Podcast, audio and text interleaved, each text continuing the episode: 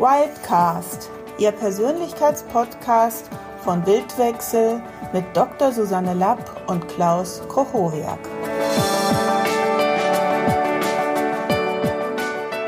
Herzlich willkommen zu unserem neuen Wildcast.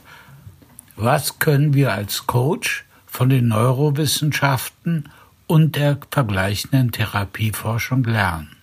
Wenn man in den Neurowissenschaften von Seele oder Psyche spricht, meint man die Gesamtheit aller kognitiven Sinneswahrnehmungen, Gedanken, Vorstellungen, Erinnerungen und emotionalen Zustände, Gefühle, Stimmung, die Einfluss auf unser Verhalten haben. Diese Zustände können bewusst, vorbewusst, intuitiv oder unbewusst ablaufen. Unter neurowissenschaftlichen Gesichtspunkten bietet es sich an, die Seele oder Psyche mit einem Vier-Ebenen-Modell zu beschreiben, wie es Gerd Roth vorschlägt. Dabei ist zu beachten, dass dieses Modell eine Mischung aus Gehirnanatomie und Gehirnfunktionen darstellt. Die Vorannahme dieses Modells, die gleichzeitig die generelle Vorannahme der Ge Gehirnforschung ist, lautet, alle psychischen Prozesse sind Ausdruck neuronaler Aktivität. Die zweite Vorannahme lautet, verschiedene psychische Funk Funktionen lassen sich bestimmten Gehirnarealen zuordnen oder als Zusammenspiel verschiedener Gehirnareale verstehen. Gleichzeitig sagt dieses Modell auch einiges über die Entwicklung des Gehirns und die Entwicklung der verschiedenen Stadien der psychischen Funktion aus. Daher werde ich im Folgenden die entsprechenden Gehirnareale und ihre Bedeutung für die verschiedenen psychischen Funktionen aufführen. Es bietet sich an, sich parallel zum Anhören des Podcasts bei Google Bilder unter dem Stichwort Gehirn anzuschauen, damit man eine ungefähre Vorstellung bekommt, wo im Gehirn die verschiedenen Zentren lokalisiert sind. Das Vier-Ebenen-Modell. Der ersten Ebene dieses Modells entspricht die unterste limbische Ebene, der Hypothalamus. Hier werden die elementarsten Überlebensfunktionen geregelt und von hier aus geht auch die Entwicklung des Gehirns los. Heute wissen wir, dass es eher die Epigenetik als die Genetik ist, die unsere Gehirnentwicklung beeinflusst. Gleichzeitig ist heute klar, dass über den Blutkreislauf das Ungeborene in seiner Entwicklung stark beeinflusst wird von den Signalen, die aus dem Organismus der Mutter kommen. Roth und seine Kollegen meinen, dass die schwersten Trauma vorgeburtlich verursacht werden. Diese Beeinflussung kann kaum verändert werden. Wir sprechen in diesem Zusammenhang auch von Temperament. Hierzu gehören grundsätzliche Persönlichkeitsmerkmale wie Offenheit, Verschlossenheit, Selbstvertrauen, Kreativität, Umgang mit Risiken, Pünktlichkeit, Ordnungsliebe, Zuverlässigkeit, Verantwortungsbewusstsein. Die erste Ebene beschreibt also Entwicklungsprozesse während der Schwangerschaft. Der zweiten Ebene entspricht die mittlere limbische Ebene, also die basolaterale Amygdala und das mesolimbische System. Dies ist die Ebene der frühen Bindungserfahrung. Auf dieser Ebene findet die unbewusste emotionale Konditionierung statt. Hier geht es um die Anbindung elementarer Emotionen an individuelle Lebensumstände. Damit sind gemeint Emotionen wie Furcht, Freude, Glück, Verachtung, Ekel, Neugierde, Hoffnung, Enttäuschung und Erwartung.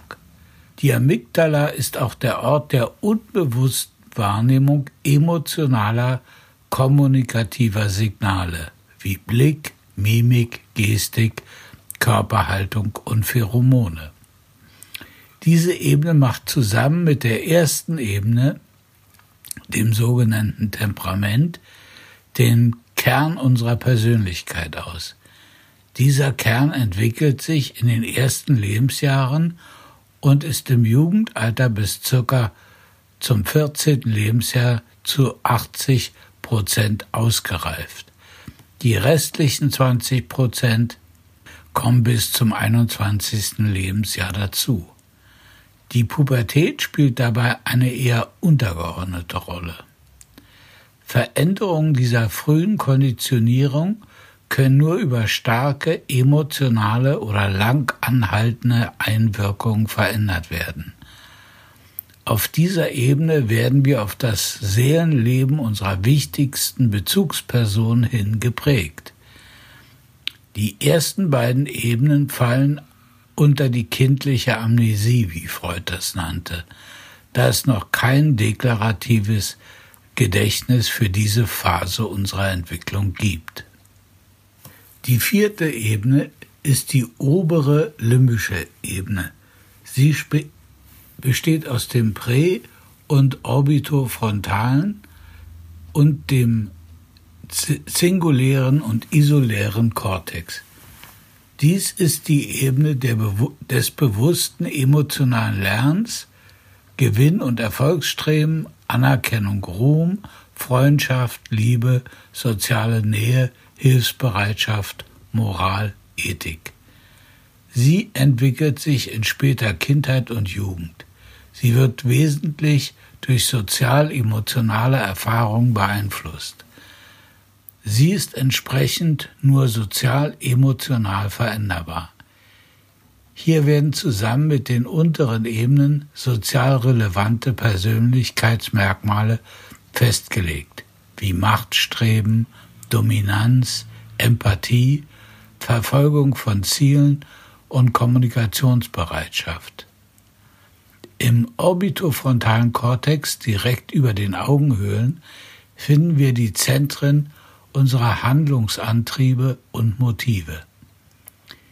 Ebenfalls sitzt hier unsere Fähigkeit zur Impulskontrolle, das heißt die Fähigkeit zur Hemmung subkortikaler limbischer Zentren, insbesondere der Amygdala und des Hypothalamus. Erkennen des emotionalen Ausdrucks und, der, und des Sinngehalts im Verhalten anderer – Empathie und Theory of Mind. Theory of Mind ist ein Begriff aus der Psychologie und den Kognitionswissenschaften. Er bezeichnet die Fähigkeit, eine Annahme über Bewusstseinsvorgänge in anderen Personen vorzunehmen und diese mit der eigenen Person zu erkennen. Das heißt, Gefühle, Bedürfnisse, Ideen, Absichten, Erwartungen und Meinungen bei anderen zu vermuten. Lernen und Steuerung sozial adäquaten Verhaltens, Abschätzen der Konsequenzen eigenen Verhaltens und individueller sozialer Risiken. Verletzung im orbitofrontalen Kortex führen dazu, dass die Person über Nacht zu einem unerträglichen Monster wird, einer völlig unsozialen Person ohne jedes Einfühlungsvermögen. Die nächste Ebene ist die Vernunftebene. Dies ist die Ebene, mit der wir uns normalerweise identifizieren. Diese Ebene entspricht im Gehirn der dorsolateralen, dem dorsolateralen präfrontalen Kortex. Hier sitzen die Sprache und die Kognition und unsere Intelligenz. Besonders intelligente Menschen haben in diesem Bereich besonders schnelle neuronale Netzwerke. Die wesentliche Erkenntnis der Gehirnforschung der letzten 20 Jahre lautet nun, unsere Vernunft wird viel stärker vom limbischen System beeinflusst als umgekehrt. Das heißt, Einsicht ohne begleitende Emotionen bleiben folgenlos. Hierzu sei auch ganz ausdrücklich auf das Buch von Damasio Descartes Irrtum hingewiesen. Daher ist jede erfolgreiche Therapie oder jedes erfolgreiche Coaching immer eine kognitiv-emotionale Restrukturierung.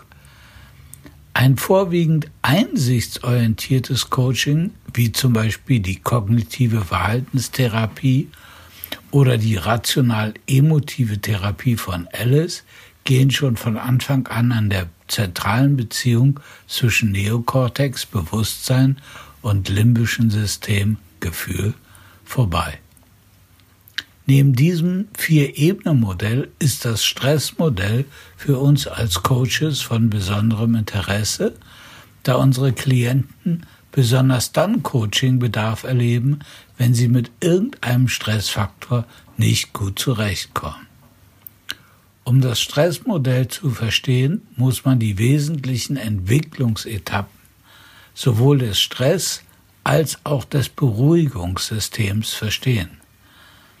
Daher werde ich im Folgenden die Entwicklungsschritte beider Systeme auflisten, um mich dann mit jedem Schritt im Einzelnen mit den Entwicklungsphasen zu beschäftigen. Wichtige Schritte in der psychoneuralen Entwicklung des Kindes.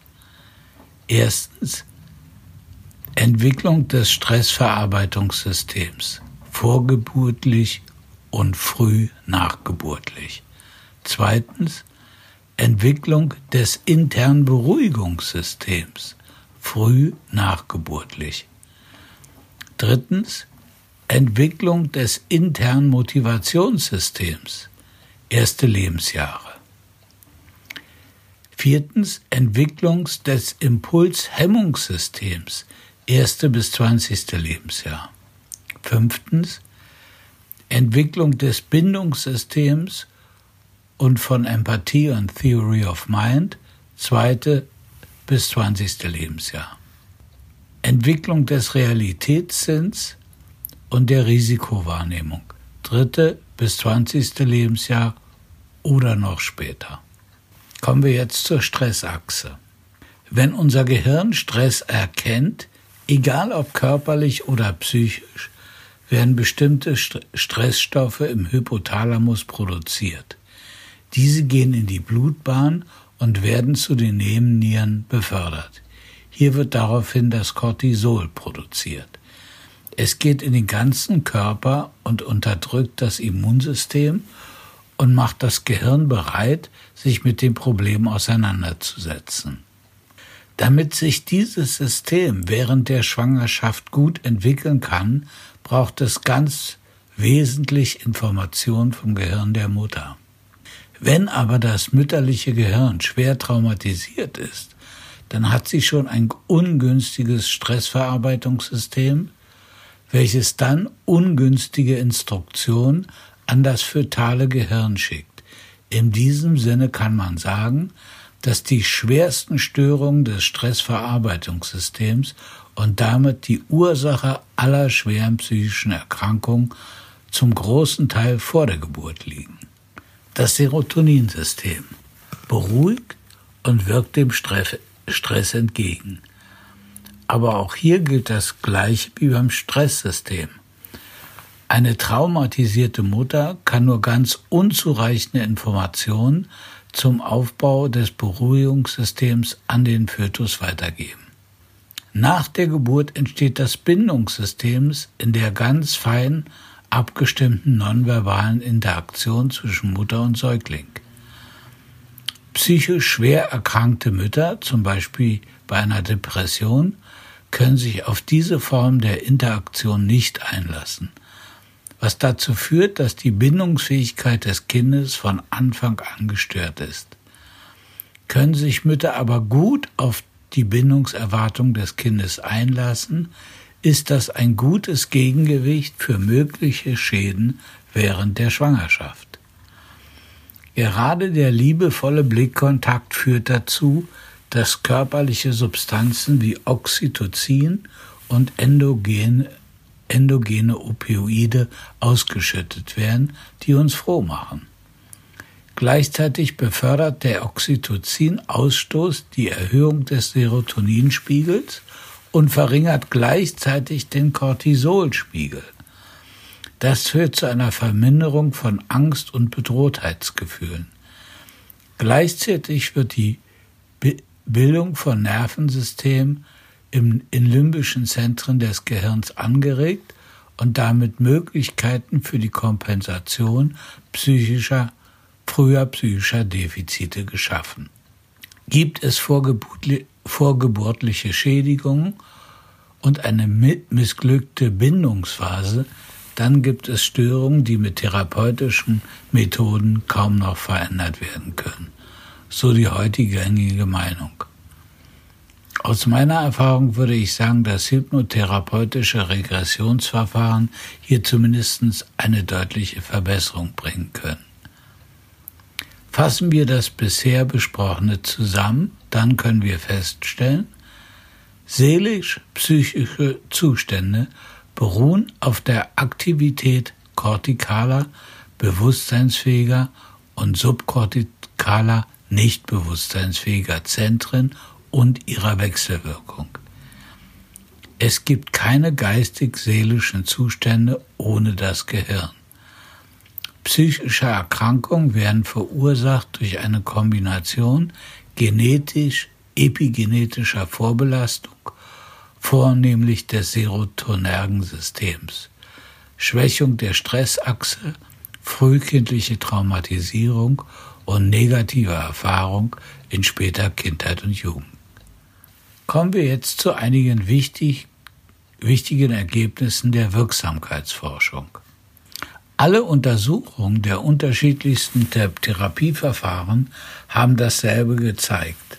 Erstens, alle haben circa 30 Prozent Erfolg und alle haben eine ähnliche Verlaufsform.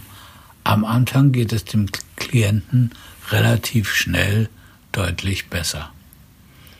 Dieses verblüffende Ergebnis macht klar, dass dies nicht an dem inhaltlichen Vorgehen der speziellen Methoden liegen kann. Man kann und man kam zu dem Schluss, dass es die, wie man es dann nannte, psychotherapeutische Allianz war, die der entscheidende Faktor ist. Im NLP würden wir von Rapport sprechen. Es ist aber noch ein bisschen mehr mit therapeutischer Allianz gemeint, nämlich das Vertrauen des Klienten in die Methoden und die Kompetenz des Therapeuten bzw. Coaches, sowie das Vertrauen des Coaches, dass er bei diesem System, Symptom und diesem Klienten helfen kann. Der Rapport drückt den Cortisolspiegel deutlich runter, was bedeutet weniger Aufregung. Und zwar dadurch, dass eine liebevolle und wertschätzende Kommunikation den Oxytocinspiegel deutlich ansteigen lässt. Der Serotoninspiegel geht hoch, Beruhigung. Spiegel der der endogenen Opioide geht hoch und der Klient fühlt sich besser. Voraussetzung ist, dass der Klient daran glaubt.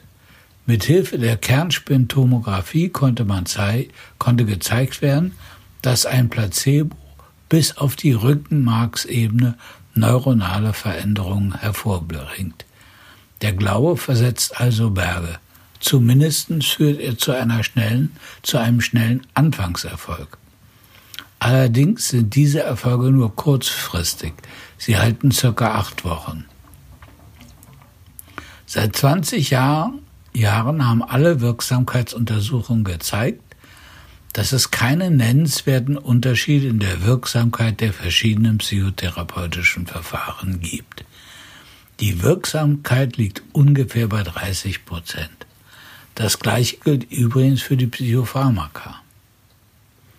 Allerdings muss man sich klar machen, dass es sich hier um Durchschnittswerte handelt, was bedeutet, dass einzelne Therapeuten, dass es einzelne Therapeuten gibt, die darunter liegen und einige, die darüber liegen. Für die verschiedenen Coaching-Verfahren gibt es bisher keine Wirksamkeitsstudien, da diese Millionen kosten und von der Krankenkasse nicht bezahlt werden. Es zeigt sich aber, dass unterschiedliche Verfahren bei unterschiedlichen Symptomen und Persönlichkeitstypen unterschiedlich gut funktionieren.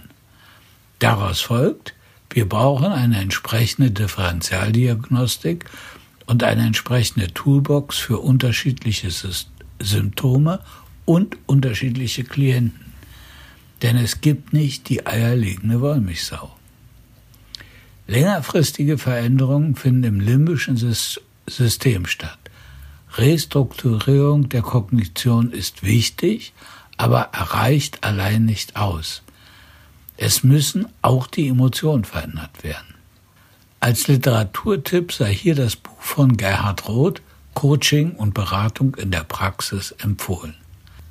Wer seine Toolbox als Coach professionalisieren möchte, dem empfehle ich unsere Ausbildung zum integralen Business und Personal Coach.